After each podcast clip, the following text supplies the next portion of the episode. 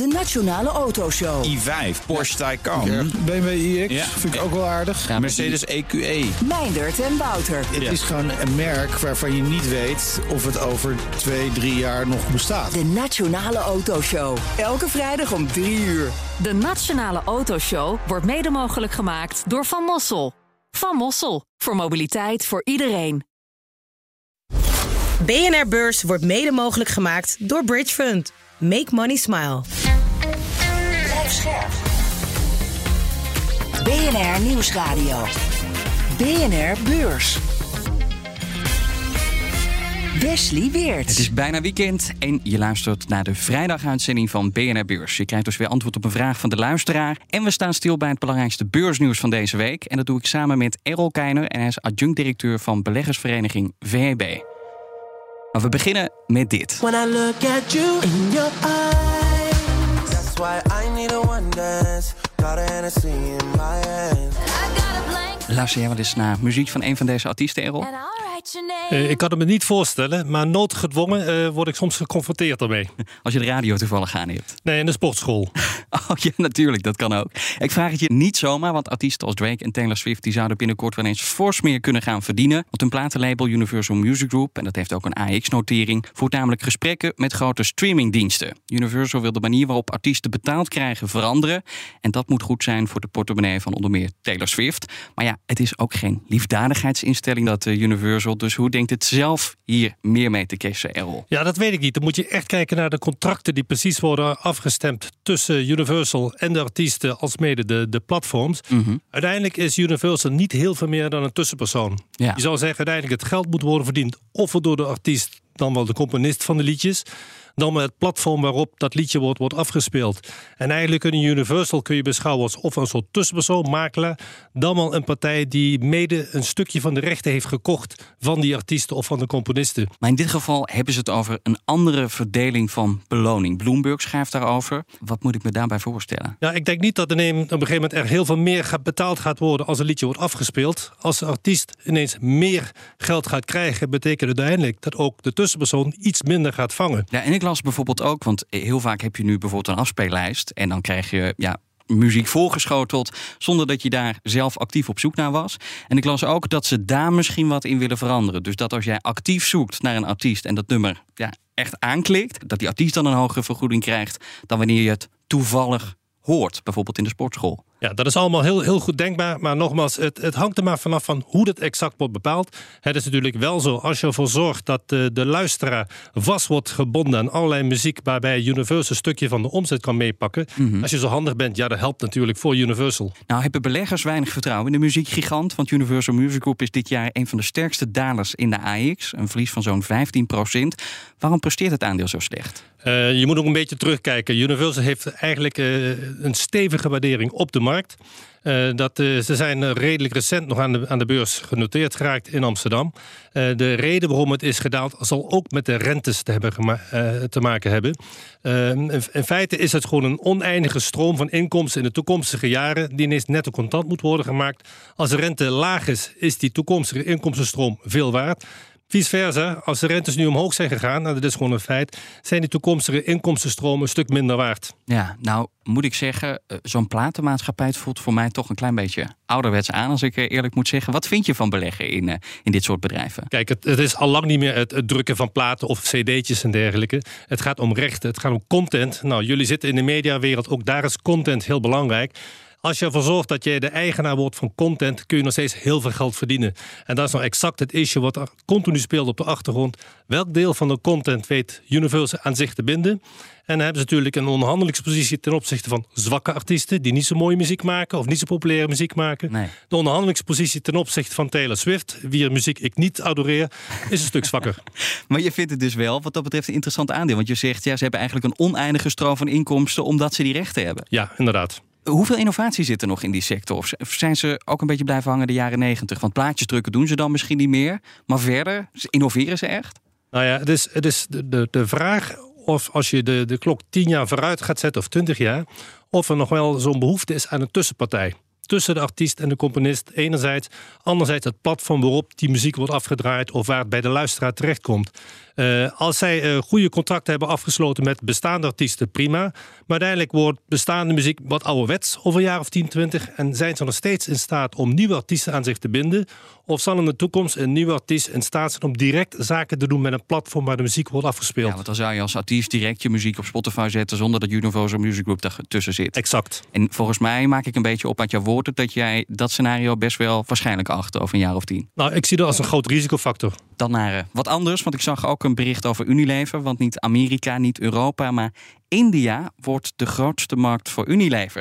En dat kan al in de komende tien jaar gebeuren. Dat zegt de baas van Hindustan Unilever in een interview met Bloomberg. Nou, die man die vertrekt binnenkort en voor zijn opvolger heeft hij ook al meteen een waarschuwing. Want Unilever is niet de enige die zijn pijlen op India richt. Bedrijven van over de hele wereld doen dat.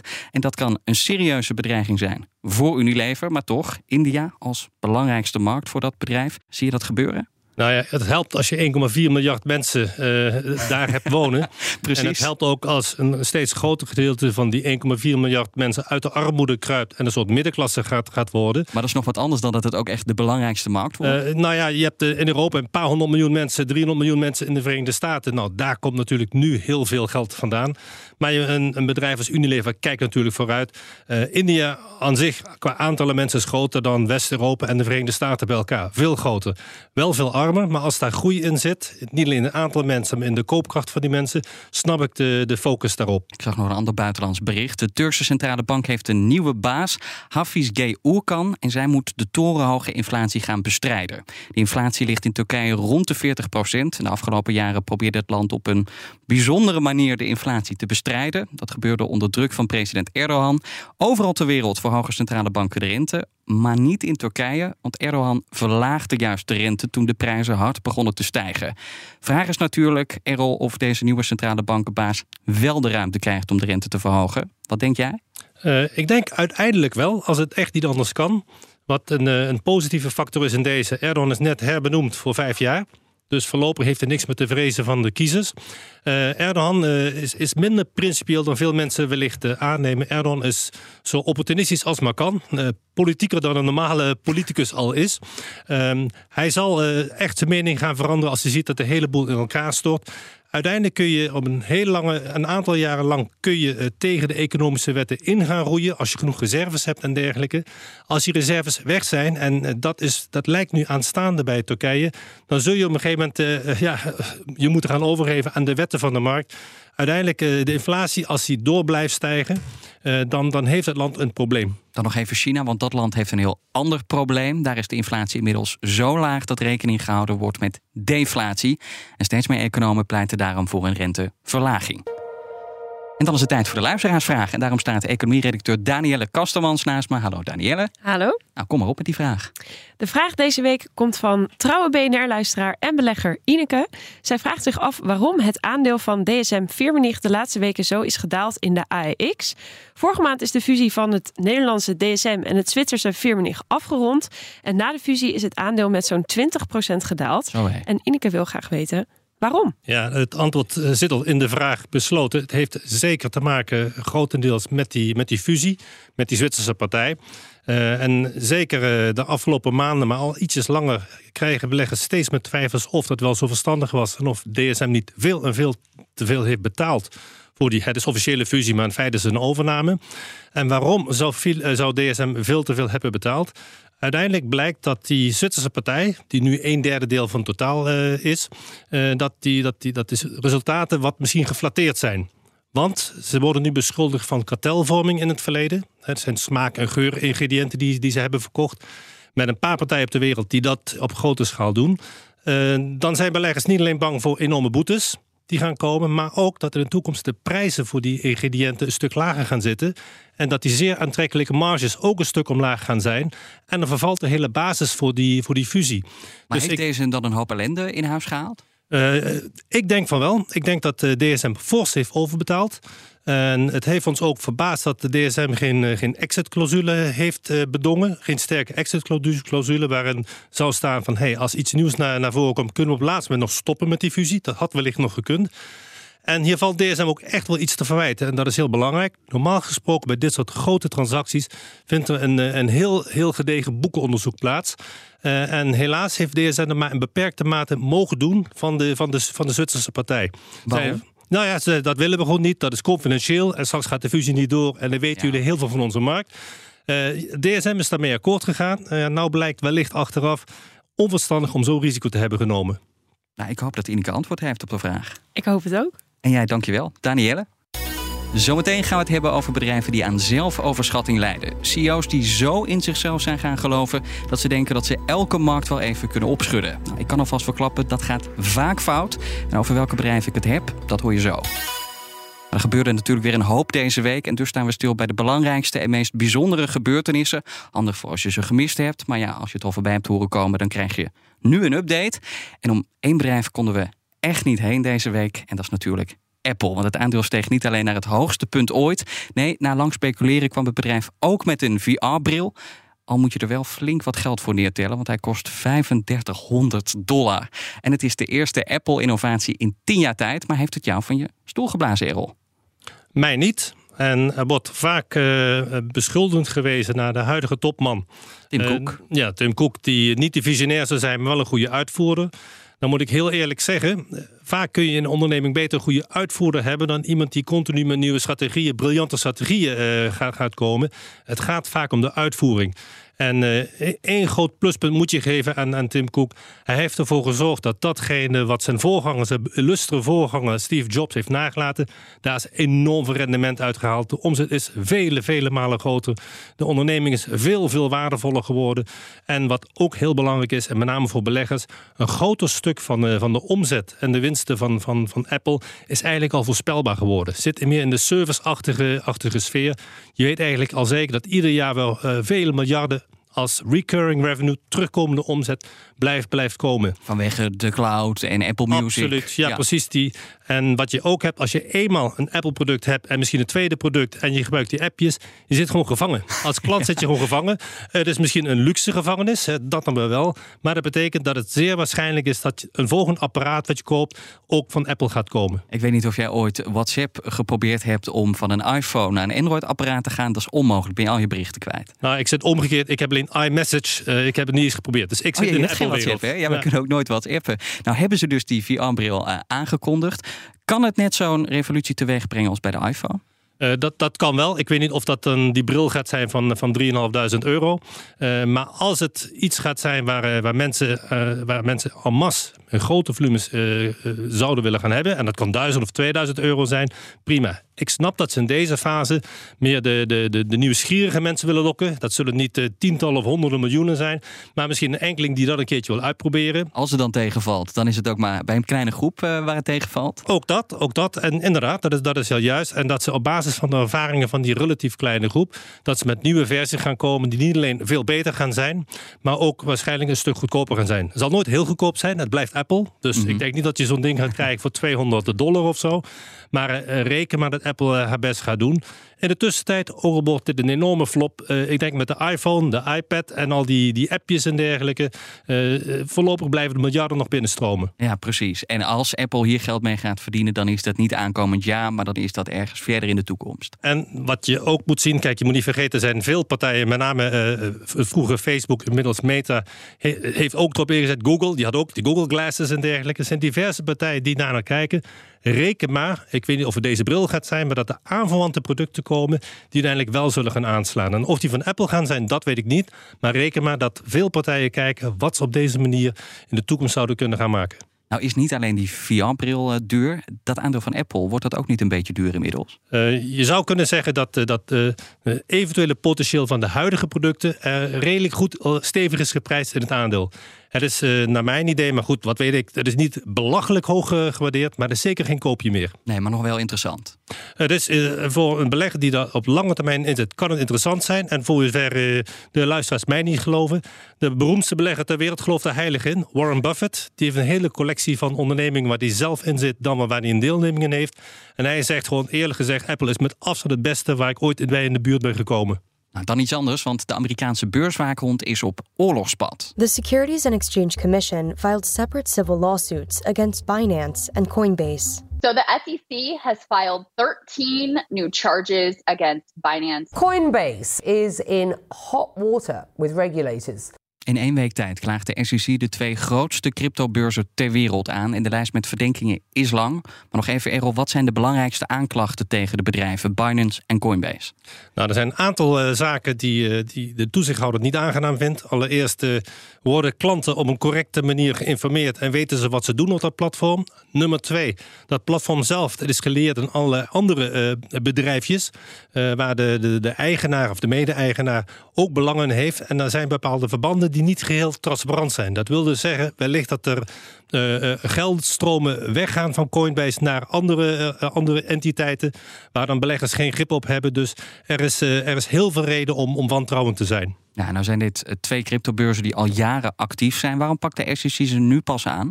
er is in Amerika veel, vele jaren al gediscussieerd van of de SEC mag ingrijpen, of dat ze zelfs moet ingrijpen. Dat is best wel een politieke of filosofische discussie. Hè, alsof je over religie gaat, gaat praten.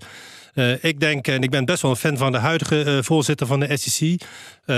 Die heeft helemaal gelijk. Hij wil hier een einde aan maken. Daar is hij eigenlijk begin al duidelijk over geweest. En hij gaat gewoon vol de aanval in.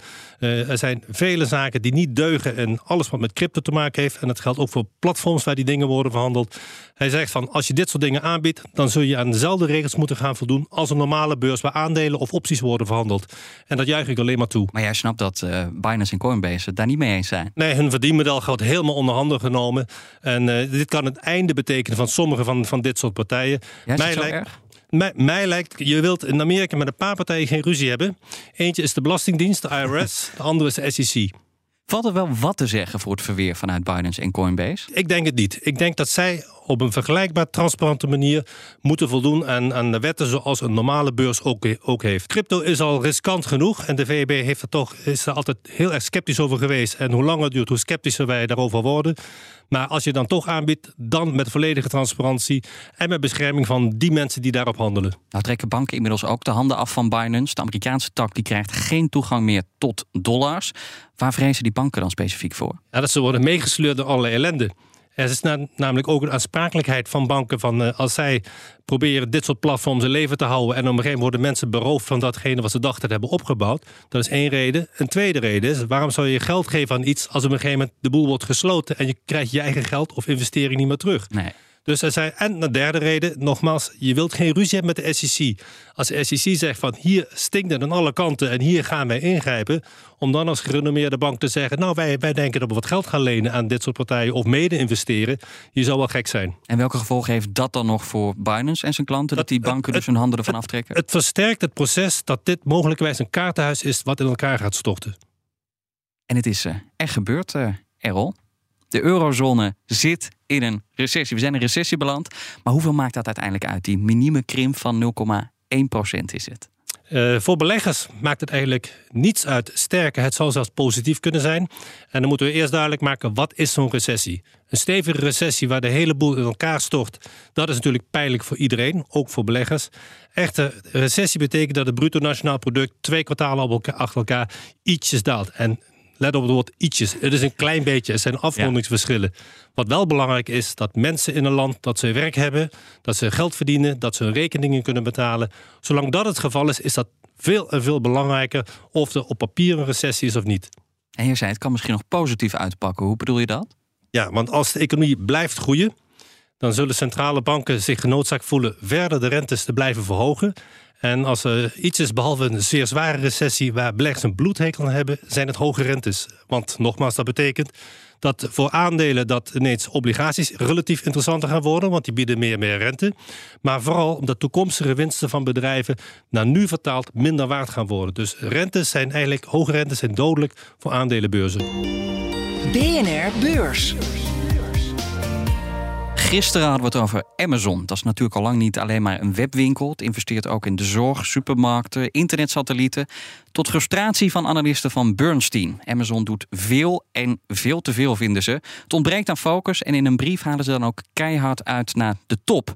Kritiek die Nico Inberg van de aandeelhouder overigens wel begrijpt. Op het moment dat de core business wat achteruit loopt, dat ze daar ja, moeite hebben om, om bij te benen. Je ziet in de cloud bijvoorbeeld hè, dat, dat andere partijen daar ook, ook aankomen. En uh, dan wordt er toch wel gekeken van: hé, hey, jullie zijn allerlei ja, leuke dingen aan het doen op, op andere terreinen. Maar is het wel zo verstandig? Want bijvoorbeeld in de supermarkt waar ze zich wilden invechten, daar hebben ze echt hun neus gestoten. Ze hebben Whole Foods overgenomen. Het is hun niet gelukt om die, die markt open te breken, om daar echt voet aan de grond te krijgen. En dus moet Amazon stoppen met allerlei hobbyprojecten en terug naar de basis, zo is de oproep. En met jou, Errol, willen kijken naar andere beursbedrijven die de weg een beetje kwijt zijn. Waar ontbreekt het aan focus? En wie zijn dus veel te veel bezig met randzaken? Aan welke bedrijven moet je dan meteen denken? Nou, ik denk direct een collega in een vergelijkbare sfeer als in de Verenigde Staten. In Nederland heb ik niet zo heel veel voorbeelden, maar in de Verenigde Staten is natuurlijk Facebook Meta. Beleggers kunnen best wel veel accepteren als een topman of een topbestuur of een groot aandeelhouder hobby's heeft. Die hobby's mogen ook vele miljarden kosten. Allemaal geen probleem. Zolang je maar zorgt dat je waar je eigenlijk mee groot bent geworden, dat dat flink blijft renderen en flink blijft groeien. Bij Facebook zag je op een gegeven moment, trouwens grotendeels door Apple, bij Facebook zag je op een gegeven moment dat die groei er niet meer in zat. En toen werden beleggers nijdig op Facebook. Aandeel ging daardoor ook natuurlijk dalen. Het was veel minder interessant geworden. En toen werd ineens gezegd tegen, tegen Facebook... luister, al die projectjes die je hebt met Meta... trouwens, dat is nu tegenwoordig de naam van Facebook, Meta... hou daar eens mee op. Dus wat, wat gebeurt er nu? Zelfs Facebook was dus bezig met... ja, moet ik keer kosten reduceren, mensen ontslaan, enzovoort, enzovoort... Dus uh, een, een, een bestuur wordt ineens gedwongen door beleggers zich te concentreren op zaken die wel renderen. De reden waarom zo'n bedrijf eigenlijk op aarde is en de hobby's misschien wat achter, achterwege te laten. Nou ja, Zuckerberg daarentegen die zegt nou wacht even, die metaverse dat is de opvolger van het internet en daar gaan wij straks een hoop geld mee verdienen. Ja, maar beleggers zijn niet met, met hem eens en uh, beleggers zijn uiteindelijk toch wel, toch wel de baas. Kijk, als, als Zuckerberg 100% van de aandelen heeft of 51% is misschien net een andere kwestie. Hij heeft weliswaar heel veel stemrecht maar uiteindelijk de markt bepaalt. In dit geval uh, de, de base business, waarmee Facebook groot is geworden, dat rendeert gewoon veel minder. En hij zal, als hij zegt van metaverse, daar geloof ik in, dan zal hij een betere business case moeten gaan voorleggen aan beleggers met een tijdpad, met de hoogte van de investeringen, enzovoort, enzovoort. En tot nu toe concludeert de markt dat, dat Zuckerberg daar niet in is geslaagd. Nee, dan hebben we twee Amerikaanse voorbeelden, Meta en Amazon, in een eigen land. Ik heb eh, de, de tijd van conglomeraten lijkt enigszins voorbij. Zeker in Europa en trouwens ook grotendeels in de Verenigde Staten. Uh, we hebben allemaal geleerd van ja, enige focus is helemaal niet verkeerd. En dat je misschien aanpalende gebieden zoekt. Ik neem bijvoorbeeld Philips als voorbeeld trouwens, waar het helemaal niet lekker mee gaat. Maar Philips was vroeger ook een conglomeraat, een samenraapsel van allerlei dingen. Inclusief de platen waar we het eerst over hadden van Universal. Hè? Dus Daar zat echt alles, alles bij. Uh, volgens mij is het zeer gezond dat een onderneming zich concentreert op enkele markten. Maar het is niet alleen een kwestie van strategie. Volgens mij hebben we het er ook eerder in de uitzending over gehad. Ook de implementatie van de strategie, de execution. waar Tim Cook van Apple zo goed in is geweest. Maar daar is Philips dus niet in geslaagd dat een klein deel van de business ineens ervoor kan zorgen dat de hele onderneming een probleem heeft.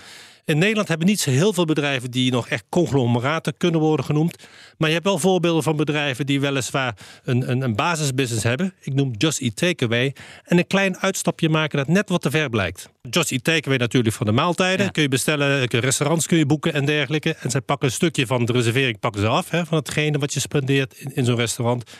En op een gegeven moment heeft, uh, heeft uh, Just Eat Takeaway besloten... ja, moeten misschien ook die maaltijden thuis gaan brengen bij mensen als ze wat, als wat bestellen. En dat is helaas een zeer verlieslatende business. En dat is een van de redenen waarom Just Eat Takeaway problemen heeft. Naast het feit dat ze heel veel grote overnames hebben gedaan in heel korte tijd. En ja, dat is ook in hun gezicht ontploft. Errol, je moet me toch even één ding uitleggen. Want al die bedrijven zijn ooit begonnen met één goed idee. En op een bepaald moment besluiten die bedrijven: nee, weet je wat? We kunnen ons ook wel op die en op die en op die markt focussen. We gaan dit hobbyproject doen, dat hobbyproject. Je kunt het dus redelijk uittekenen. Waarom maken al die bedrijven dezelfde fout? Ja, een stukje overmoed. Je zou zeggen, dan hebben met name zo'n raad van commissarissen hebben dan een, corrigerende rol. Weet je het wel zeker? Uh, wat is je business case? Wat is het risico? Hoe mitigeer je de risico's? Het is ook makkelijk praten. Hè? Want uiteindelijk, een ondernemer ziet voornamelijk kansen. En als iedereen alleen maar in risico's denkt, gebeurt er helemaal niks meer. Ik neem een ander voorbeeld waar we een andere keer bij BNR wel eens over hebben gehad. Uh, Elon Musk. Ik had vanaf dag één gezegd, dat is helemaal niks. Met welk idee die ook komt. Ja, doordat hij vier, vijf van zijn grote ideeën... nou, grotendeels wel voor elkaar krijgt. Dus je hebt soms moedige mensen nodig... die misschien ook wat geluk uh, in een, uh, wat, wat nodig hebben tegelijkertijd. Ja, maar dan heb je te maken met aandeelhouders. Willen die te snel geld zien? Nou, dan heb ik uh, goed nieuws voor jou. De, de, de, meeste zeer succesvolle bedrijven hebben aandeelhouders... die er zeer lang in zitten. En de meeste aandeelhouders zijn juist zeer geïnteresseerd... in lange termijn visie... die op de lange termijn met grote waarschijnlijkheid... heel veel geld gaat opleveren. Dus uh, het is gewoon niet waar dat, dat, dat, dat ondernemingen altijd op korte termijn uh, rendement moeten leveren. Als een bestuur een goed verhaal klaar heeft, een deugdelijk plan, dan zijn beleggers graag bereid erin te investeren. En er zijn zat bedrijven waar dat, waar dat uit blijkt. Uiteindelijk moet je wel uh, erkennen dat als je uitstapjes gaat maken, dat je hulp nodig hebt om die uitstapjes tot een succes te maken. En dat je als CEO van bijvoorbeeld Just Eat Takeaway niet zomaar drie grote landen bij kunt, eh, kunt gaan nemen. En op een gegeven moment ook een verlieslatende activiteit. En denken dat je dat nog steeds vanuit je zolderkamertje kunt doen. En wat als je de foute afslag hebt genomen? Hoe breng je dan weer focus aan in je bedrijf? Uh, als je foute beslissingen neemt, en dat komt gewoon voor, soms gewoon een kwestie van pech. Je hebt geen glazen bol. Uh, als je ziet er is een fout, snel, snel stoppen ermee. En als de, het huidige bestuur het niet wil, wellicht een andere topman of topvrouw in dienst nemen. Ja, want het is ook een ego-dingetje natuurlijk, je fouten toegeven. Dat is met name bij, bij, bij voormalige ondernemers die topman of topvrouw worden van, van dat bedrijf. Ja, ze denken op een gegeven moment, na het eerste grote succes, je kunt op water lopen. Je bent, je bent het bedrijf in feite. Hè. Je, zit aan, je staat aan de geboorte van, de, van het bedrijf, heb je gestaan. Dus dat, dat, dat moet je uit elkaar gaan halen. Een bedrijf dat beursgenoteerd is, dat verdient een professioneel management met een professioneel professioneel toezichthoudend kader. Dat zijn de commissarissen. En in het geval van Justy Takeaway, hoe zouden die weer alles op de rit krijgen? Wanneer ben jij weer tevreden? Nou ja, het is nu uh, puinruimen tussen aanhalingstekens. Daar zijn ze volgens mij al druk mee bezig. Ze proberen spullen uh, van de hand te doen. Wellicht moeten ze de strategie opnieuw, voor de zoveelste keer opnieuw gaan bekijken. En zich concentreren op zaken die werkelijk op termijn zullen gaan renderen. En daar hoort niet bij maaltijden thuis bezorgen op jouw eigen kosten. Ja, en Amerika? Wat moeten ze daarmee doen? Ja, kijken of ze dat kunnen verpatsen voor een redelijke prijs. Wat begonnen dit gesprek tot slot met Philips. Uh, en dat is eigenlijk het voorbeeld van een bedrijf dat is juist heel erg afgeslankt. Um, maar dat maakt het tegelijkertijd ook kwetsbaar voor tegenvallers. Dat zien we bij dat slaapapneu uh, dossier. Is het ook niet zo dat als je gewoon in heel veel verschillende markten actief bent, dat dat ook een vorm is van risicospreiding? Ja, uh, dat, dat geldt met name als je in verschillende markten zit. Het probleem van Philips trouwens heeft niet ermee te maken dat de hele gezondheidsmarkt of alle ziekenhuizen ineens zijn omgevallen. Er zijn vele productlijnen op de gezond, uh, die, die zich richten op de gezondheidszorg die Philips nu probeert uh, te adresseren. En een van die, van die lijnen is nog steeds een zeer gezonde markt, de slaapapneumarkt. Maar als je een rotproduct levert of product waar veel mensen over twijfelen of waar mogelijk patiënten eens bang zijn om het te gebruiken. Of waarbij een Amerikaanse toezichthouder zegt van jeetje, hier kloppen de, de kwaliteitscontroles niet, niet. Dan heeft het niet ermee te maken dat de markt er deze tegenvalt of dat je de markt verkeerd hebt voorspeld. Want nogmaals, ik denk dat de strategie van Philips fenomenaal is, zeer geloofwaardig. Maar de uitvoering was uiterst belabberd. Ja, alleen als je één rotproduct hebt en nog tien andere goede producten, dan is de impact op je beurskoers en op het bedrijf misschien wat kleiner dan wanneer je. Dat, dat heeft Philips dus. De, de, de, de divisie waar het nu om gaat, wat zal het zijn, 10% van het totaal. Ja. Dus uh, de voormalige topman van Houten, die riep ook, er gaat ook heel veel goed met Philips. 90% gaat uitstekend. Nee, dat klopt. Maar ze zitten natuurlijk in een sector, de zorg, is vertrouwen heel belangrijk. En als je dat vertrouwen schaadt op één facet. Dat is nog niet het geval bij Philips. Dus over 90% draait, draait vrij nee, redelijk. De orderboek is nog goed gevuld. Precies. En maar dus die, die 10% die kan ervoor zorgen... Als je stel voor, je maakt 1 miljard omzet met een bepaalde productlijn... een bepaalde divisie. Die 1 miljard omzet kan voor tientallen miljarden aan exposure, aan risico's opleveren. Mhm. Die je zou moeten uitbetalen, misschien aan patiënten... of aan gedupeerde beleggers of wat dan ook. Dus er zijn heel veel voorbeelden van bedrijven... waar een klein onderdeel ervoor heeft gezorgd... dat het bedrijf zeer grote problemen kreeg. Tot zover de beursweek. Wij gaan alvast kijken naar volgende week, want wat staat er maandag op de agenda? En dat hoor je van Danielle. In de nieuwe beursweek kijken beleggers vooral uit naar de rentevergaderingen van de Europese en Amerikaanse centrale banken. Maar op deze dag gaat de aandacht eerst uit naar UBS en Credit Suisse. De verwachting is dat de overname van Credit Suisse door UBS wordt afgerond en daarmee vervallen de beursnoteringen van Credit Suisse op de beurzen van Zwitserland en New York. Waar ga jij volgende week op letten, Errol? Ja, inderdaad, de, de, de rentes. dus uh, er zijn weinig zaken voor beleggers zo belangrijk als de renteontwikkelingen en met name de verwachtingen van de renteontwikkelingen. Dus uh, allerlei opmerkingen van centrale bankiers en dergelijke zullen weer op een goudschaaltje worden gewogen. Als je ziet wat uh, beleggers tot dusver verwachten, is eigenlijk iets positief. En misschien sommigen denken veel te positief. In ieder geval de centrale bankiers zeggen dat beleggers veel te positief zijn. Veel beleggers hopen van ja, de tijd van renteverhogingen is nu al voorbij. Eigenlijk met een beetje geluk voor het eind van dit jaar kan de rente wel weer worden verlaagd. Allerlei centrale bankpresidenten roepen dat is absoluut niet waar. Er zullen eerder nog wat uh, verhogingen gaan komen en voorlopig geen sprake van verlagingen. De markt ziet het tot nu toe anders. En de markten zijn dus alle beleggers bij elkaar. En hoe zie jij dat? Ik heb geen idee, want de centrale bankiers weten niet. De markt heeft wel vaak gelijk. Nou, dan hebben we enig houvast. Dit was hem, dankjewel. Errol Keiner, adjunct-directeur van beleggersvereniging VEB. Volgende week zijn we er weer. Fijn weekend en tot maandag. BNR Beurs wordt mede mogelijk gemaakt door Bridge Fund. Make money smile. BNR Headlines. De hele dag binnen- en buitenlandse politiek. In Nederland hebben we geen munitiefabrieken. De hele dag economie. Vijf dagen in de week bezorgen, dat kan niet uit. De hele dag technologie. Amerikanen weer op de maan. Heb je eigenlijk geen tijd, maar wil je toch op de hoogte blijven? BNR Headlines. Het laatste nieuws, maar dan in het kort. Ga naar je podcast-app en abonneer je op BNR Headlines.